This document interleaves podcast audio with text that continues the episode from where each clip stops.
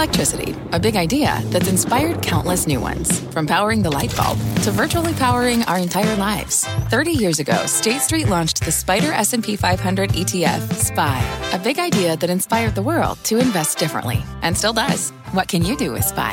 Before investing, consider the fund's investment objectives, risks, charges, and expenses. Visit ssga.com for a prospectus containing this and other information. Read it carefully before investing. SPY is subject to risks similar to those of stocks. All ETFs are subject to risk, including possible loss of principal. Alps Distributors Inc. Distributor. I'm Melissa Lee, and this is Fast Money. Tonight's trader lineup Guy Adami, Tim Seymour, Karen Finerman, and Steve Grasso. Tonight on Fast, the four most important charts in the market. Following today's big sell off, each trader has the one thing they are watching and why could tell us where we are headed next. Plus, a major trade alert Karen trimming her position in one of the big banks. You heard that right. Karen is selling a bank while she's ringing the register on this name. And later, we're going bargain hunting following today's drop five names that are down double digits from the recent highs. Find out if any of them are beaten down buys. But we start off with a major market meltdown. The Nasdaq plunging more than two and a half percent to its lowest close in more than six weeks. The S&P and Dow also dropping more than two percent as inflation saw its biggest spike in 13 years. That inflation print taking the wind out of the sails of the tech trade. Look at some of the moves in some of the biggest names in the market, all down two percent or more today. So, what do you make of the sell-off, Guy? Well, I mean, I think we we started last night's show teasing the CPI today. First time we've ever done that in fast money history. You mentioned it, and we were obviously right to do it. I didn't think it would be anywhere near this. I mean, I thought it would be a hot number, but nowhere near the number we saw. And then you saw the subsequent move. What do I make of it? Well, all the things that we've been concerned about are coming home to roost. Whether or not these are temporary or not remains to be seen. I don't think they are. If you're looking for a line in the sand, you know, Sarah talked about it just before we came on air in terms of levels for the yields. I'll give you the TLT level. The March 18th low was 133.19. We're a couple handles away from that. You get through that, a close below 133, and I think it's a clear glide path to 2% in the 10 year. I obviously, I obviously think that's negative for the market. It remains to be seen if I'll be right. You know, the CPI print was a CPI print, and the markets see what they want to see. In the CPI data, it was driven by spikes in used car prices as well as spikes in airfare and hotel prices. All of these things seem to be transitory. They can certainly be explained away, Tim. So, why do the markets come to the conclusion that this is not a transitory spike in inflation? Well, because if you look at inflation, break evens, and we don't need to get too deep inside of baseball here on this, um, effectively at around 255, 257, uh, inflation break evens are as high as they've been since 2005 when we were on the, on the cusp of, you know, again, a commodity supercycle and asset bubble. Um, what's bothersome is what you see in terms of higher prices for, for, for assets, for, for in some cases major assets like houses, and the Fed is still in the market buying MBS, uh, mortgage-backed securities, with, with two fists. Um, so there's a lot of elements of this. Look, the most, uh, I think, uh, impressive, and impressive is not necessarily what people want with inflation, um, are the month over month readings. I read Peter Boockvar stuff all the time. He talked about um, just, you know, we all know that on the year over year basis, the comparisons can be, you know, pretty, pretty nasty in terms of, in other words, massive. We all know where we were a year ago, April. But it's the March to April, month over month, the pace, the delta, mm-hmm. the rise of inflation that we're seeing now um, I, I, think is what is concerning, and it's and it's without necessarily getting the services inflation, uh, and that maybe is your point, Melissa. That that again, wait till we get that before we really lose it. Used car prices, who cares? We know people are going to their first hotel in a year. Um, but I, I, I, think that's not what this is. And again, core inflation readings are as high as they've been mm-hmm. in 15 years. Nothing worked today. That was a curious thing about today's market, right? If you think that inflation is here, nothing worked. Bonds didn't work, stocks didn't work, gold didn't work. Karen. I mean, it's sort of like a conundrum here. Mm-hmm. It is. I mean, there were a few pockets of, of things that worked. I think energy maybe worked. Uh, big cap pharma worked. Um, uh, but other than that, no. I mean, you know, when I talk about days where there's blood on the streets and some of it's my own, for sure.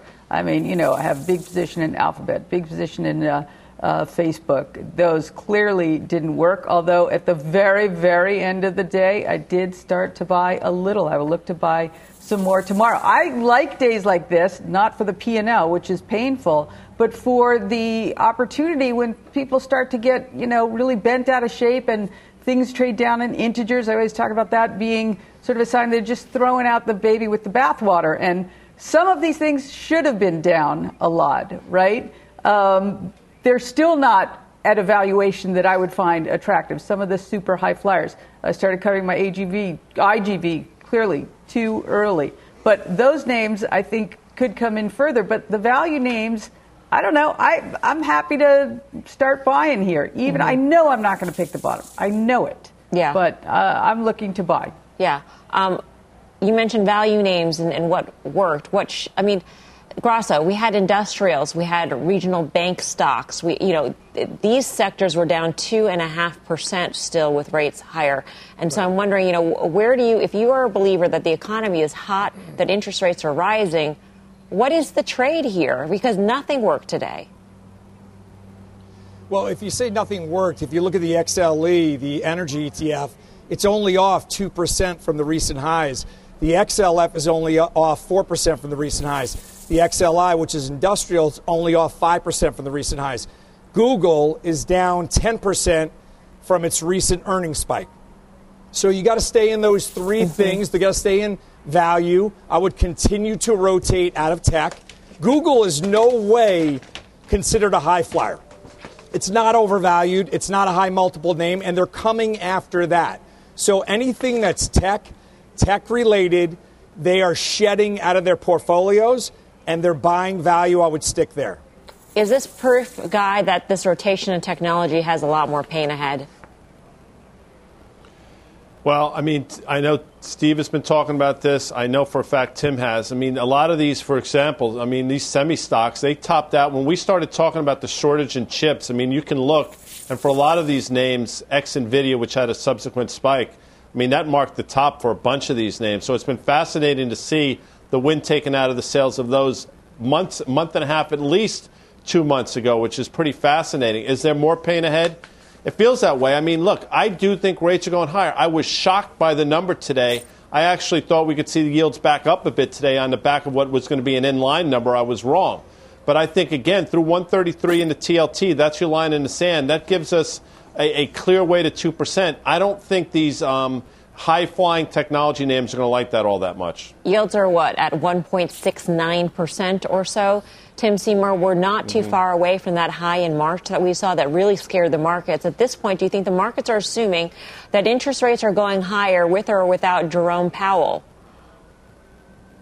Yes, and, and that's exactly right. And the market will do with uh, their expectations of inflation with what they want, not wait for the Fed. We know that. And and why wouldn't we go higher based upon, albeit that jobs number of last Friday seems uh, like a very distant memory at this point. But but the, the, other readings we're getting and the readings we're getting on the economy and the reopening and and you know the dynamics around this, uh, everything in that inflation print and those subcomponents you talked about uh, tell us that the 10 year should go higher. Uh, again I don't want a 60 basis point 10 year. Would we be doing cartwheels today if the 10 year caved down to 130?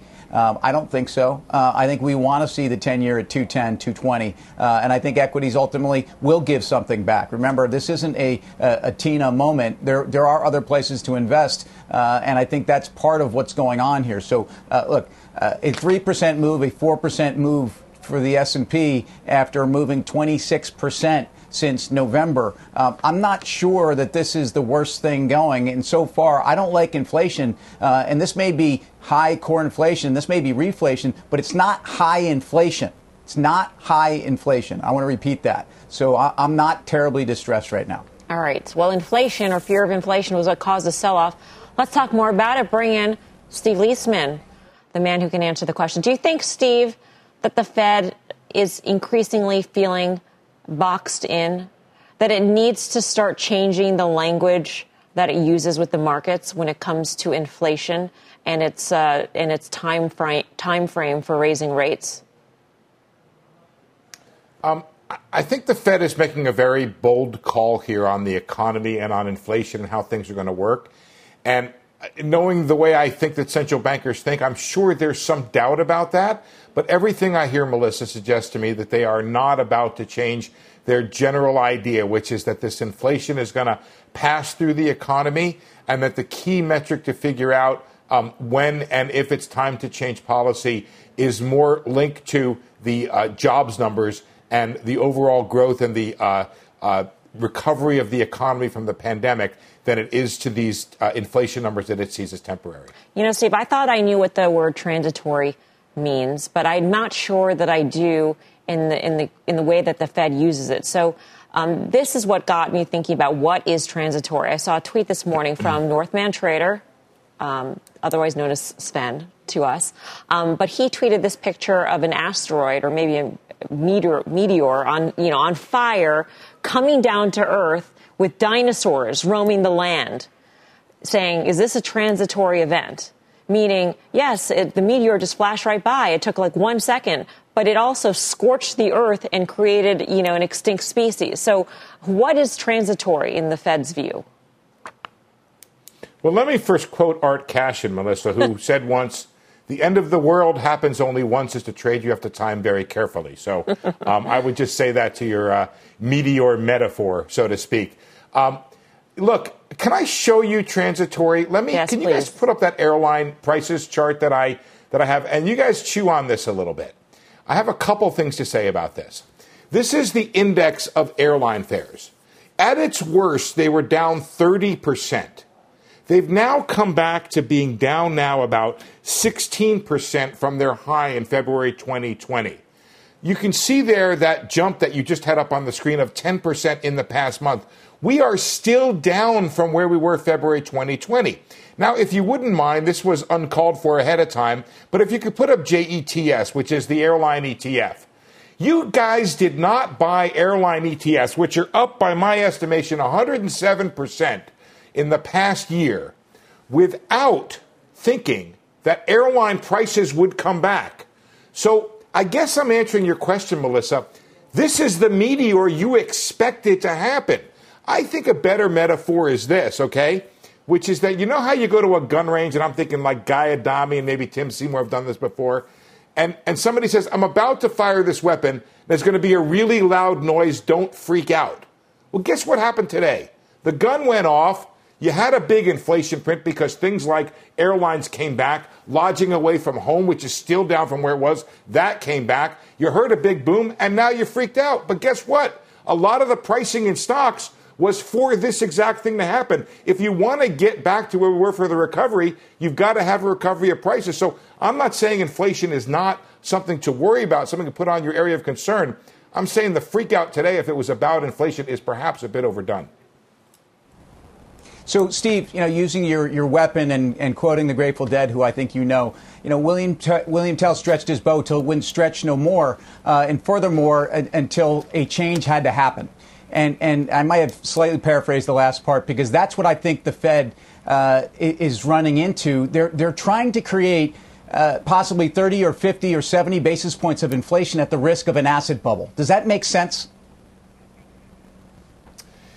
It's a good question, um, and and the quote is uh, William Tell us stretch his boat till it won't stretch no furthermore, and or it will require a change that hasn't come before. To be precise, Tim. Wow. Um, but that, I knew you would that- know that. That Oh my God! nice. That that that said, yes, they're playing with fire. They're a little nervous. Guys like Rosengren are a little bit nervous. But the question is whether or not this works through. You know, another metaphor. It's not a very seemly metaphor. You know, it's the anaconda digesting its meal right there. It passes through. Uh, in the worst sort of way, I guess is the best way to put it. Um, and it does risk an asset bubble. I can't tell you how to trade these crazy tech stocks.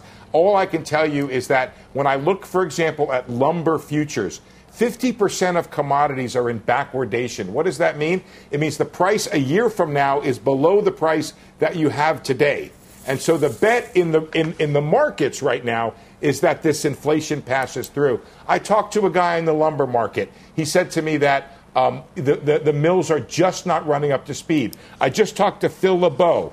Available seat miles are 30% below where they were in 2019. So, how do you play that in terms of inflation? They bring these back, you get a little bit of pricing power in there, but does it mean continuous 10% rises in airline fares? I don't think so.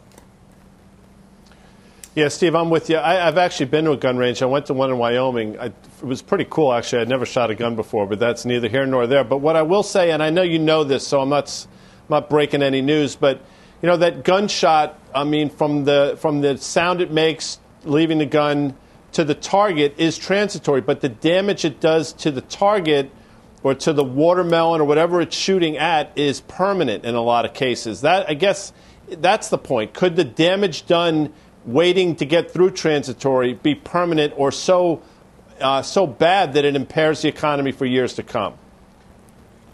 Definitely some risk of that guy, and you cannot dismiss it. I don't think the Fed is dismissing it. Uh, you had comments today from Clarida who said if you get inflation, a change in inflation expectations, and by the way, that's the target they're watching. If you want to know what the Fed is thinking, watch. I think it's Friday for the University of Michigan inflation expectations. There's a new metric out from the Fed that I just started studying today that aggregates some of the inflation expectations data. That's kind of like their inflation dashboard. That's the damage. The damage to the broad psyche of consumers that believe tomorrow not not just tomorrow, next year, and then three years, prices will go higher. That's what they're worried about. But right now, the way they look at it, three, four, and five year forward inflation expectations are relatively under control. If there's real damage to that guy, I believe the Fed will act. And those are the things to watch to know if there is real damage not to harp on this whole transitory thing, Steve, but I'm not sure I got an answer out of you. You're going to give me the meteor again? You, you give no, me the meteor I, again, no, I've left the meteor by the wayside at this point. But is the implication here that we need to get back to pre-COVID levels in order, and, and whatever that time frame is,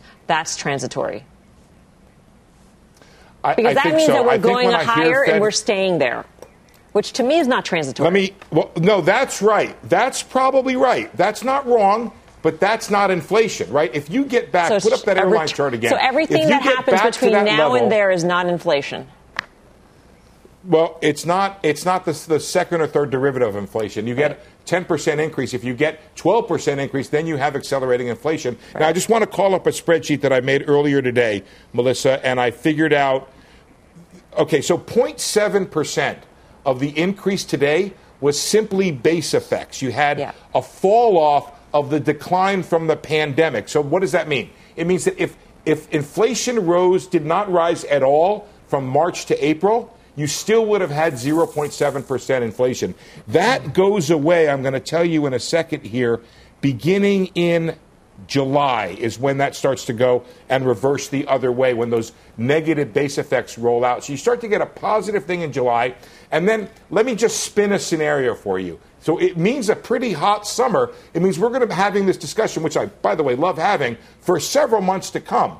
But if you think about schools reopening in September, some of that uh, uh, uh, capacity, like airlines and lumber mills, being brought back online, mm-hmm. unemployment benefits running out in September to bring people back to work. By the fall, we should begin to have both a more normalizing economy and hopefully prices normalizing by then. Transitory, I think I'd put September down as the end and upper limit of my tolerance for transitory. Hey, Steve, thank you. You always have the answers. Steve Liesman. I'll try. thank you. It's going to feel like a long way, though, Steve, from now until September, if this is the way the market acts whenever we get an inflation print. You Steve add Grasso. climate change, and you got a summer of inflation, and it's a hot summer. All right, Liesman, thanks. Grasso, I'll go to you. Two Steves, my error. Yeah, I'm, I'm, sorry. I thought he was gone. So I, I, think we're in that Goldilocks, as I mentioned before, with rates. And, and, and it was shocking to me that we did not tick above the 1.74% in the 10 year while it felt like Rome was burning in the equity market. I think we are in that sweet spot. I think we're going to be okay. I think the market will bounce. The S&P bounced right off the 50-day, right where it should. I think there's a lot of panic. Karen said it before baby out with the bathwater. I think everyone is selling everything and then checking what they own at the end of the day. Stick with your with your uh, reflation trades. Stick with the economy reopening. This was a man-made uh, a man-made event that we had. We shut down our own economy. People will be getting back to work. Supply and demand will catch up with each other. I think this is a lot of panic. All right, we've got some breaking news here on the Colonial Pipeline. Eamon Javers got the latest. Eamon. Melissa Colonial Pipeline is saying that it has begun the restart process on its pipeline that's disrupted the gas supply up and down the east coast of the United States. Here's a statement from Colonial uh, at 5:10 p.m. Uh, they're saying Colonial Pipeline initiated the restart of pipeline operations at approximately 5 p.m. So that's about just about 20 minutes ago now. They say following this restart, it will take several days for the product delivery supply chain to return to normal. Some markets served by Colonial Pipeline may experience or continue to experience intermittent service interruptions during the startup period. Colonial will move as much gasoline, diesel, and jet fuel as is safely possible and will continue to do so until markets return to normal. So that's the statement from Colonial. They are restarting right now. Uh, clearly, Colonial feels confident that they've gotten their technical problems behind them here. We saw that reporting from the Washington Post earlier today that they felt they did not need to pay the ransom that was being demanded by the hackers because they had a technical solution uh, to the situation that didn't require them getting the encryption keys from the hackers. And this may be the news that President Biden was talking about a short time ago when he said he was predicting some good news here uh, over the next 24 hours. So Colonial now saying it has already begun the restart process, though it might take several days for all of the, the supply issues to work themselves through the supply chain, Melissa. All right. Eamon, thank you. Eamon Javers. Coming up, we're breaking down today's sell off with the four most important charts in the market, what they are, and why they could be key to where we are headed next. Plus, calling all bargain hunters. There are some deep discounts out there. We've got five beaten down names. Find out if any are worth a second look. But first, the chairwoman does the unthinkable. Karen ringing the register on one of her favorite parts of the market, part of her position at least. What she sold, why it got all of our attention today. Stick around. Fast Money. Be right back.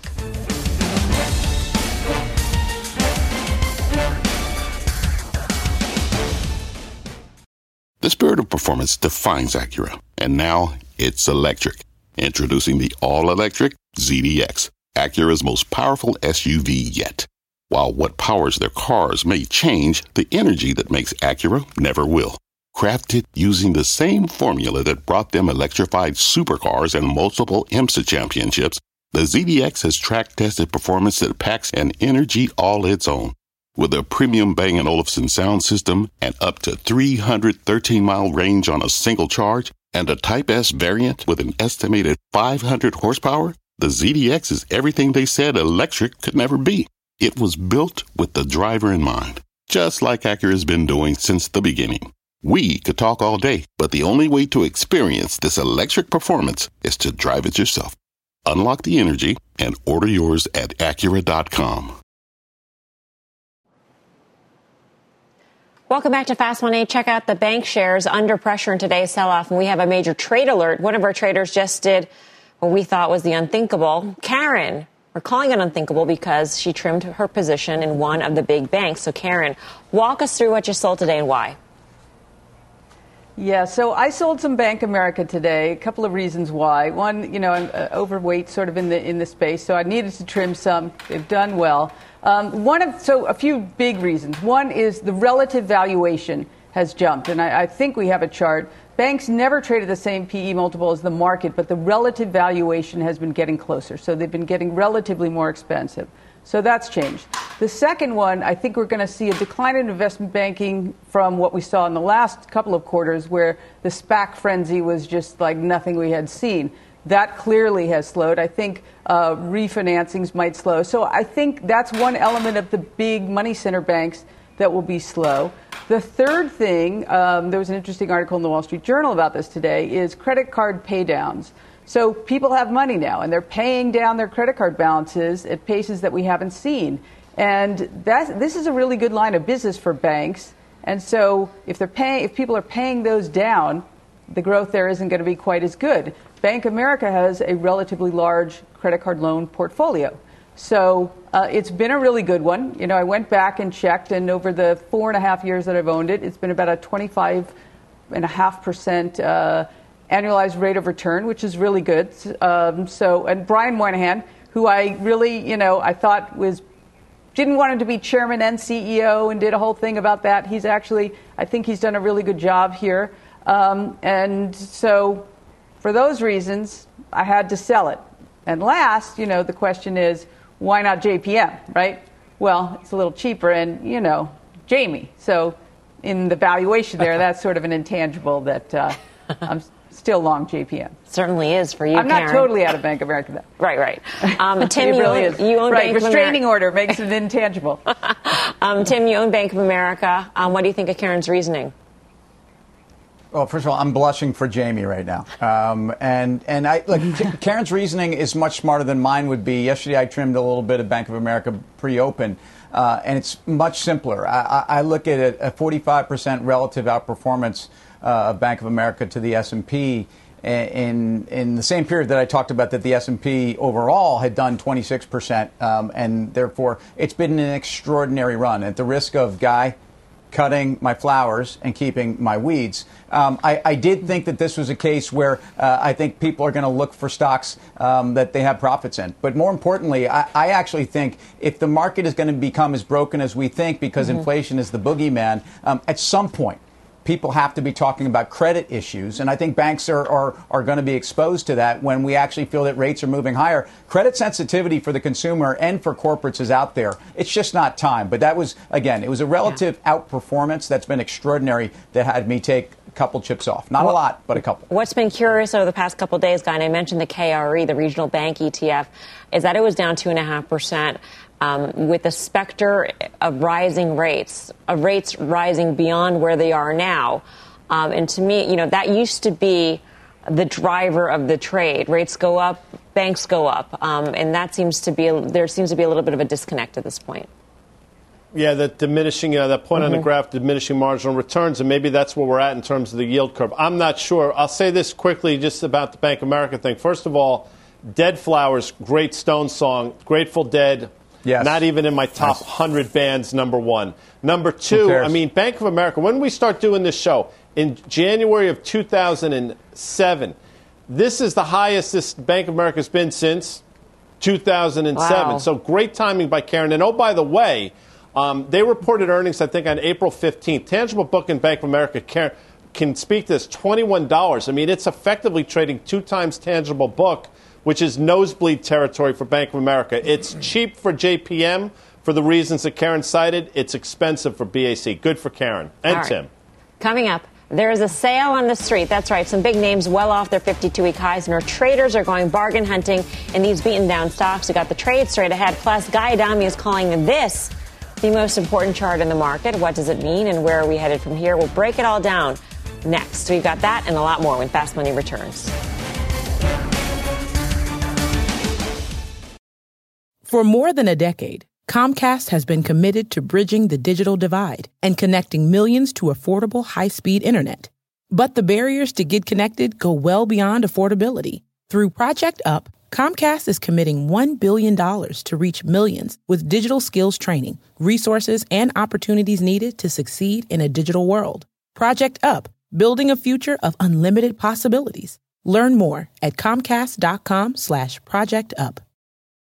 Wouldn't it be great to have all your investment and retirement accounts in one place? Yahoo Finance, our sponsor today, makes it easy. I use it to put my investment account and 401k accounts into one hub and get expert tips that help me confidently manage my money. For more than 25 years, Yahoo Finance has been the brand behind every great investor. Whether you're a seasoned investor or are looking for that extra guidance, Yahoo Finance gives you all the tools and data you need in one place. They're the number one finance destination, producing a holistic look at the financial news cycle, including breaking news, original editorial perspectives, analyst ratings, independent research, customizable charts, and so much more. Securely link your brokerage accounts for a unified view of your wealth including 401k and other investments. A comprehensive perspective is what sets apart great investors, and it's how Yahoo Finance ensures you have the insight to look at your wealth in its entirety. For comprehensive financial news and analysis, visit the brand behind every great investor, yahoofinance.com, the number one financial destination, yahoofinance.com. That's yahoofinance.com.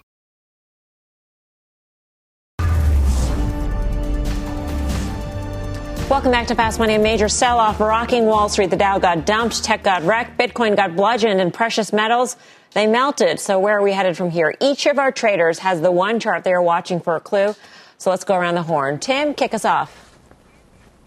I think it's Apple. Look, if you define the market by the S&P or the Nasdaq, you know the weightings. It's you know it's it's six percent almost S&P, north of ten percent for the Nasdaq 100. Um, and today, Apple closed at or just below uh, the 200 day moving average, which it hasn't closed below since really May of 2019, if you to the downside unless if you can remove, and I think you can for this discussion, the downdraft from COVID, which was a down spike for obvious reasons. Again, this is a company that just three weeks ago, a month ago, gave you some of the best numbers they have ever put out. It's a company that's got $205 billion of cash on the balance sheet. They're in a 5G super cycle, uh, 26% services growth. We know the story. I don't need to get into it. But this stock, not since May of 2019, also sell in May month, um, had you had this kind of a down move in a stock. That was 65% ago in the stock, by the way. Um, so that concerns me. It concerns me because I think it's it's also the psyche of the market, and a lot of retail investors is tied up into Apple. Hmm. Steve Grasso, what is your chart and why? Oh, it's got to be. We just spent 30 minutes talking about inflation and talking about yields. It's got to be the 10 year yield going back to 1981. We haven't been in an upcycle for rates since 1981. If you look at the chart, you don't even have to be a technician. It's been a series of dramatically lower highs and lower lows. And I don't think that we have to worry about inflation running out of control. And I think this is what the ch- uh, chairman looks at. This is what Chair Powell looks at.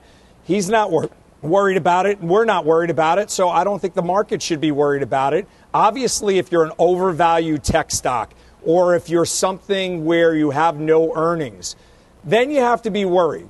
But if you're restarting the economy, put your money in value. Don't worry about inflation spiking out of control because we haven't seen it for the last 40 years.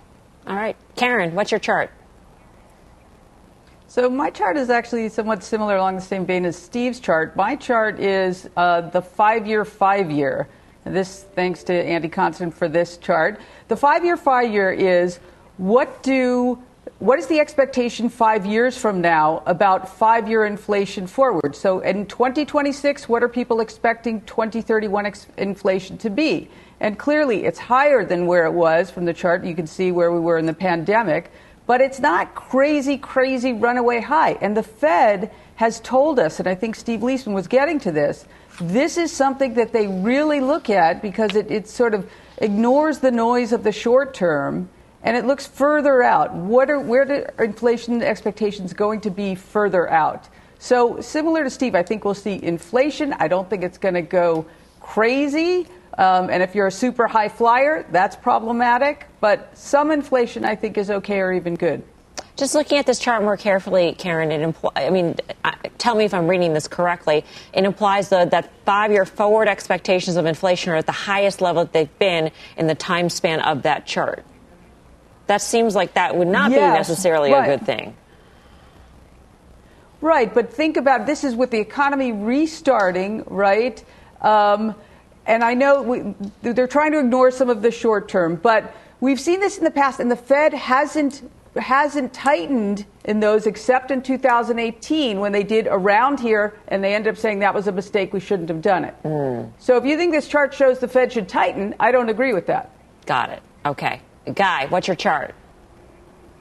Well, I'm going to buy something on the line for the first time soon, and I'm sure I'm going to do it on the Amazon. And it's interesting. Two quarters ago, Steve said you fade the move to the upside. He was spot on, but this last quarter was a remarkable quarter by any metric you look at for Amazon.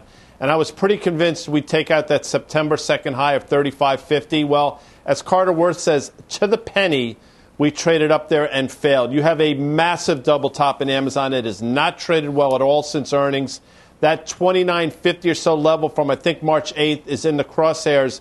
To me, um, you know, Tim brought up Apple. I think Amazon is in that same vein. You lose Apple, you lose Amazon, you can start losing the broader market. So to me, I look at Amazon and say this right now is the most important chart in the market. Are you really buying something on the line? I mean, you waited all throughout the pandemic till after no, you're vaccinated, and then you're going to buy just, something I just online? wanted to get, I wanted to get Bezos excited that he had a new customer, but no, I'm okay. not. All right, the truth comes out. Coming up, we're going bargain hunting following today's sell-off. Should you trade or fade some of these beaten down stocks? We got the details next. Plus, Disney's on deck. Can the House of the Mouse deliver some earnings magic? Stick around to find out. Much more fast money straight ahead.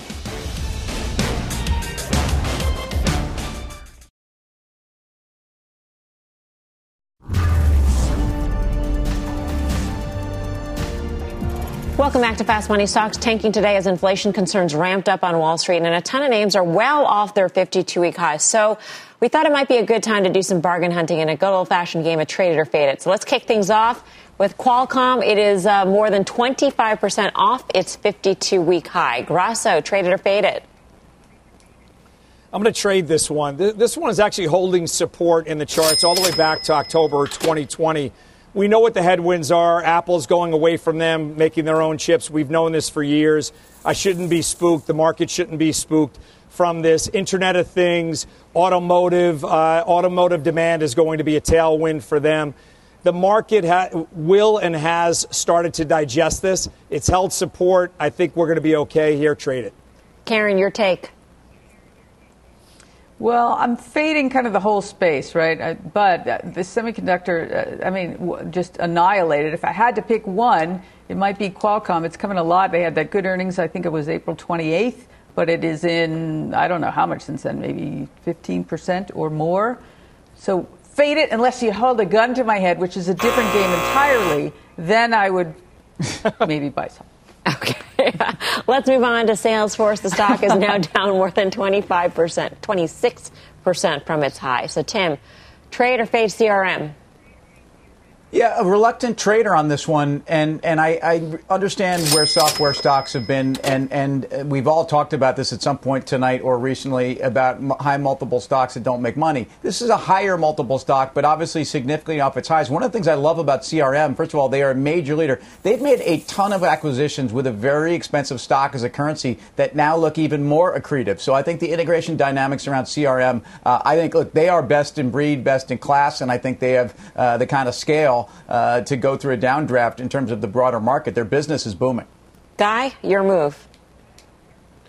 Fade it. And see, I just came right out and said it. Well and done. I also want to know why we don't have more Reese's kids you know, trade it. Or remember that part? Like that's how we lead into this. The kids were fantastic. we've got a, we've we got a market sell-off. A market's maybe even in turmoil right oh, now. So, we can't play oh, so we can't, oh, I and all that so we stuff. can't so be all business here. So we can play, play the game, straight, but we yeah. can't use exactly. it. Right. No, look, the stock topped out in last August, 285. It's been a series of lower lows and lower highs ever since. Valuation all of a sudden is a concern. And oh, by the way, there are people catching up in the space, not least of which has been Oracle, which is the O and the Hope trade. So I think you faded into earnings on May 27th, I believe. All right, let's move on to a social stock, Twitter. That stock is down more than 4% today, off um, by 37% from its 52 week high. So, Karen, would you trade it or fade it?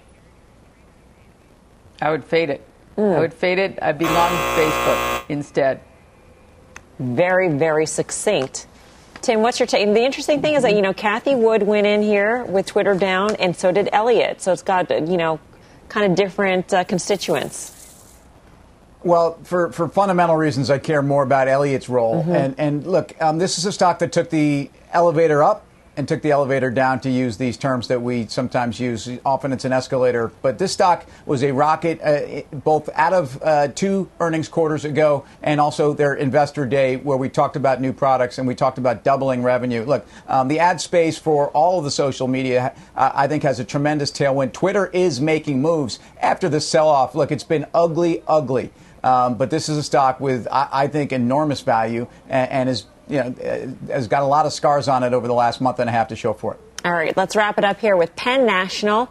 That is down a whopping uh, 46% from its 52 week high. Guy, trade it or fade it? Yeah, trade it, but I would have said this, you know, 15 or 20 percent ago. I got to be honest with this one. I'm surprised at how poorly it's traded. You know, when the Caesars announcement came out, I thought Penn would do really well, and for a day or so, I was spot on. The stock has traded awful ever since, but this secular tailwind is not going away. Listen, the stock has been awful but I think you got to step in and trade it here. Steve Grasso, your take on Penn. I'm going to say faded. I'll take the other side of that. It hasn't been below its 200-day moving average since back since back in May uh, 2020. Uh, basically, this is the, the bullseye for what the market is, is shedding right now. High multiple stocks, high growth stocks. This is one I think you have to fade. All right. Still ahead, we've got your setup for tomorrow. Disney on deck with earnings while when options traders betting it might not be happily ever after for this stock. Plus, our traders are breaking out their buy sell lists as we gear up for tomorrow's open. The key names we are watching. Stay with us. Fast back in two.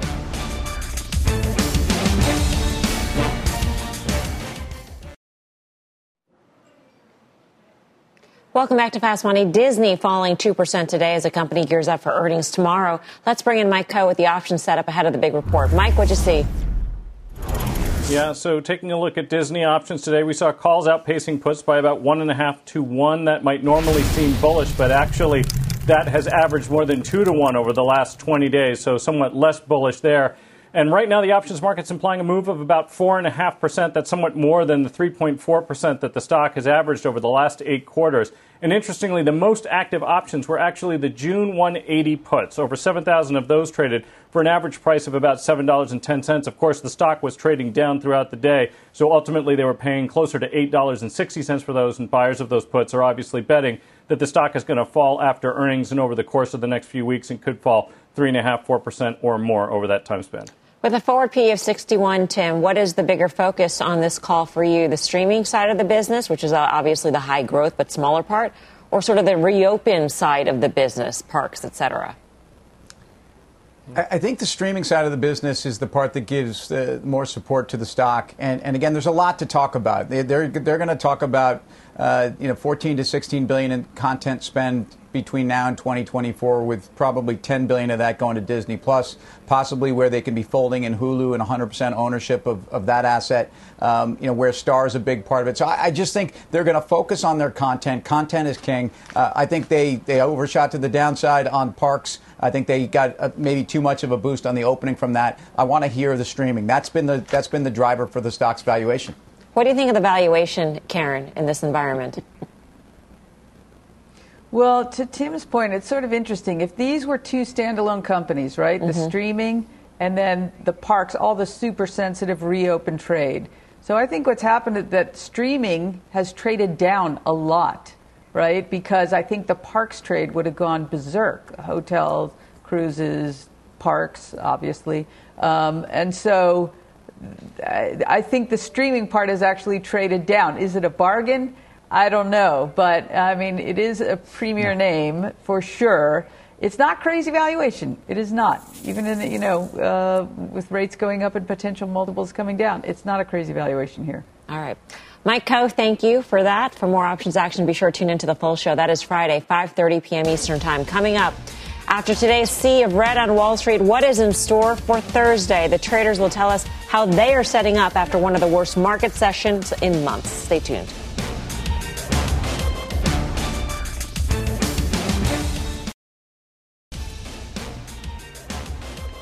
Welcome back. Here's a sneak peek at the Cramer Cam. Jim is sitting down with the CEO of Norton LifeLock, one of the few tech stocks seeing gains this week. Catch that full interview top of the hour on Mad Money. Well, it was a red day on Wall Street. All three major indices falling hard. The Dow dropping nearly 700 points. Its worst day since January. So, following a big sell-off like today's, what are you looking for tomorrow, Guy? What's on your uh, on your watch list? obviously the resource trade, you know, Steve talks about it all the time. When the market goes down like this, 70, 75% of the stocks go with it. Well, today the resource trade gave it up. Big morning uh, to the upside, gave it all back in the afternoon. I'm watching names like U.S. Steel, CLF, Freeport McMoRan, see if they get off the mat tomorrow and continue their moves higher. Was this a buying opportunity, Tim? I think so. And again, you know, my, my buy list would be somewhat similar in that, that like I would be looking at industrial companies that have strong valuations and have great tailwinds. You, you know, I would be talking about auto companies, Ford and GM. I would be talking about all services. If, if those are not rallying and those are getting thrown out, it's a broader risk off. So yeah, I mean, guys, right to be sniffing out trades that should work with today's inflation numbers. If they're not, um, you know, maybe it's, you know, they've had big runs. And again, maybe it's time to, to take something off. But I'm not going to do that tomorrow. Yeah, Steve, what are you watching to tell you that, that the market trend is still higher and that the trades you're in are still good buys? Or, or uh, you know, maybe there's some indicators that'll tell you that it's time to throw out, you know, throw in the towel, so to speak, or, or trim some risk? The S&P cash, uh, I'm looking at that level, the 50-day moving average, a 40-50 in the S&P cash. We tested it today at 354 to be exact in the afternoon, six minutes before the bell. If that level holds, I think you're going to see an end to this blanket selling, and you can get back into those names the, that we talked about in the earlier uh, earlier in the show, the value names, the industrials, the financials, the energy names. I think you're going to see that switch into value, but the S&P cash has to hold, or else you're going to see the blanket selling again tomorrow. Karen, what are you watching?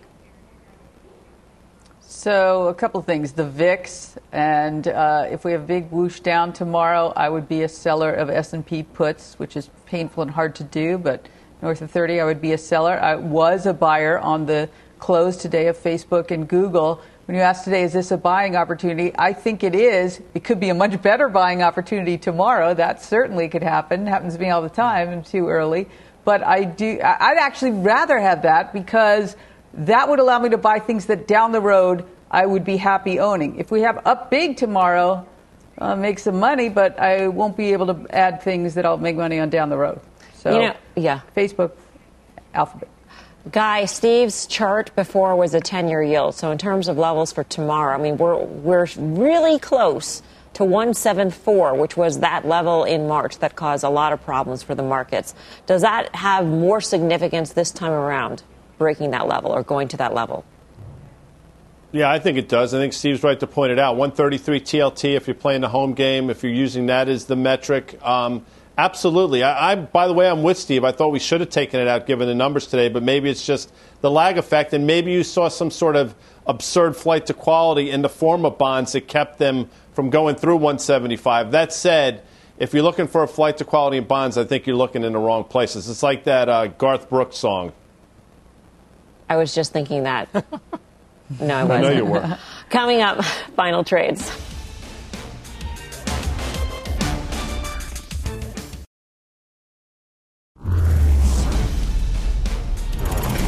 Time for the final trade. Let's go around the horn. Tim Seymour.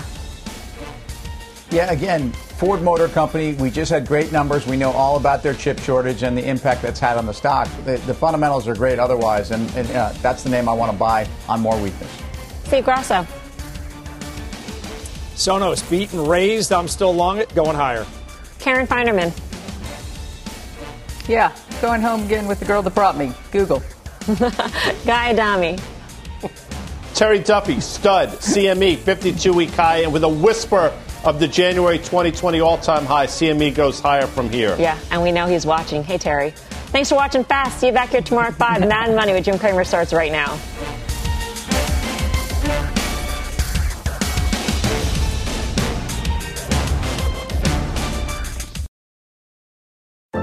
What's on the horizon for financial markets? At PGIM, it's a question that over 1,400 investment professionals relentlessly research in pursuit of your long term goals. Specialized across asset classes, but united in collaboration, our teams provide global and local expertise. Our investments shape tomorrow, today. Pursue your tomorrow with PGIM, a leading global asset manager.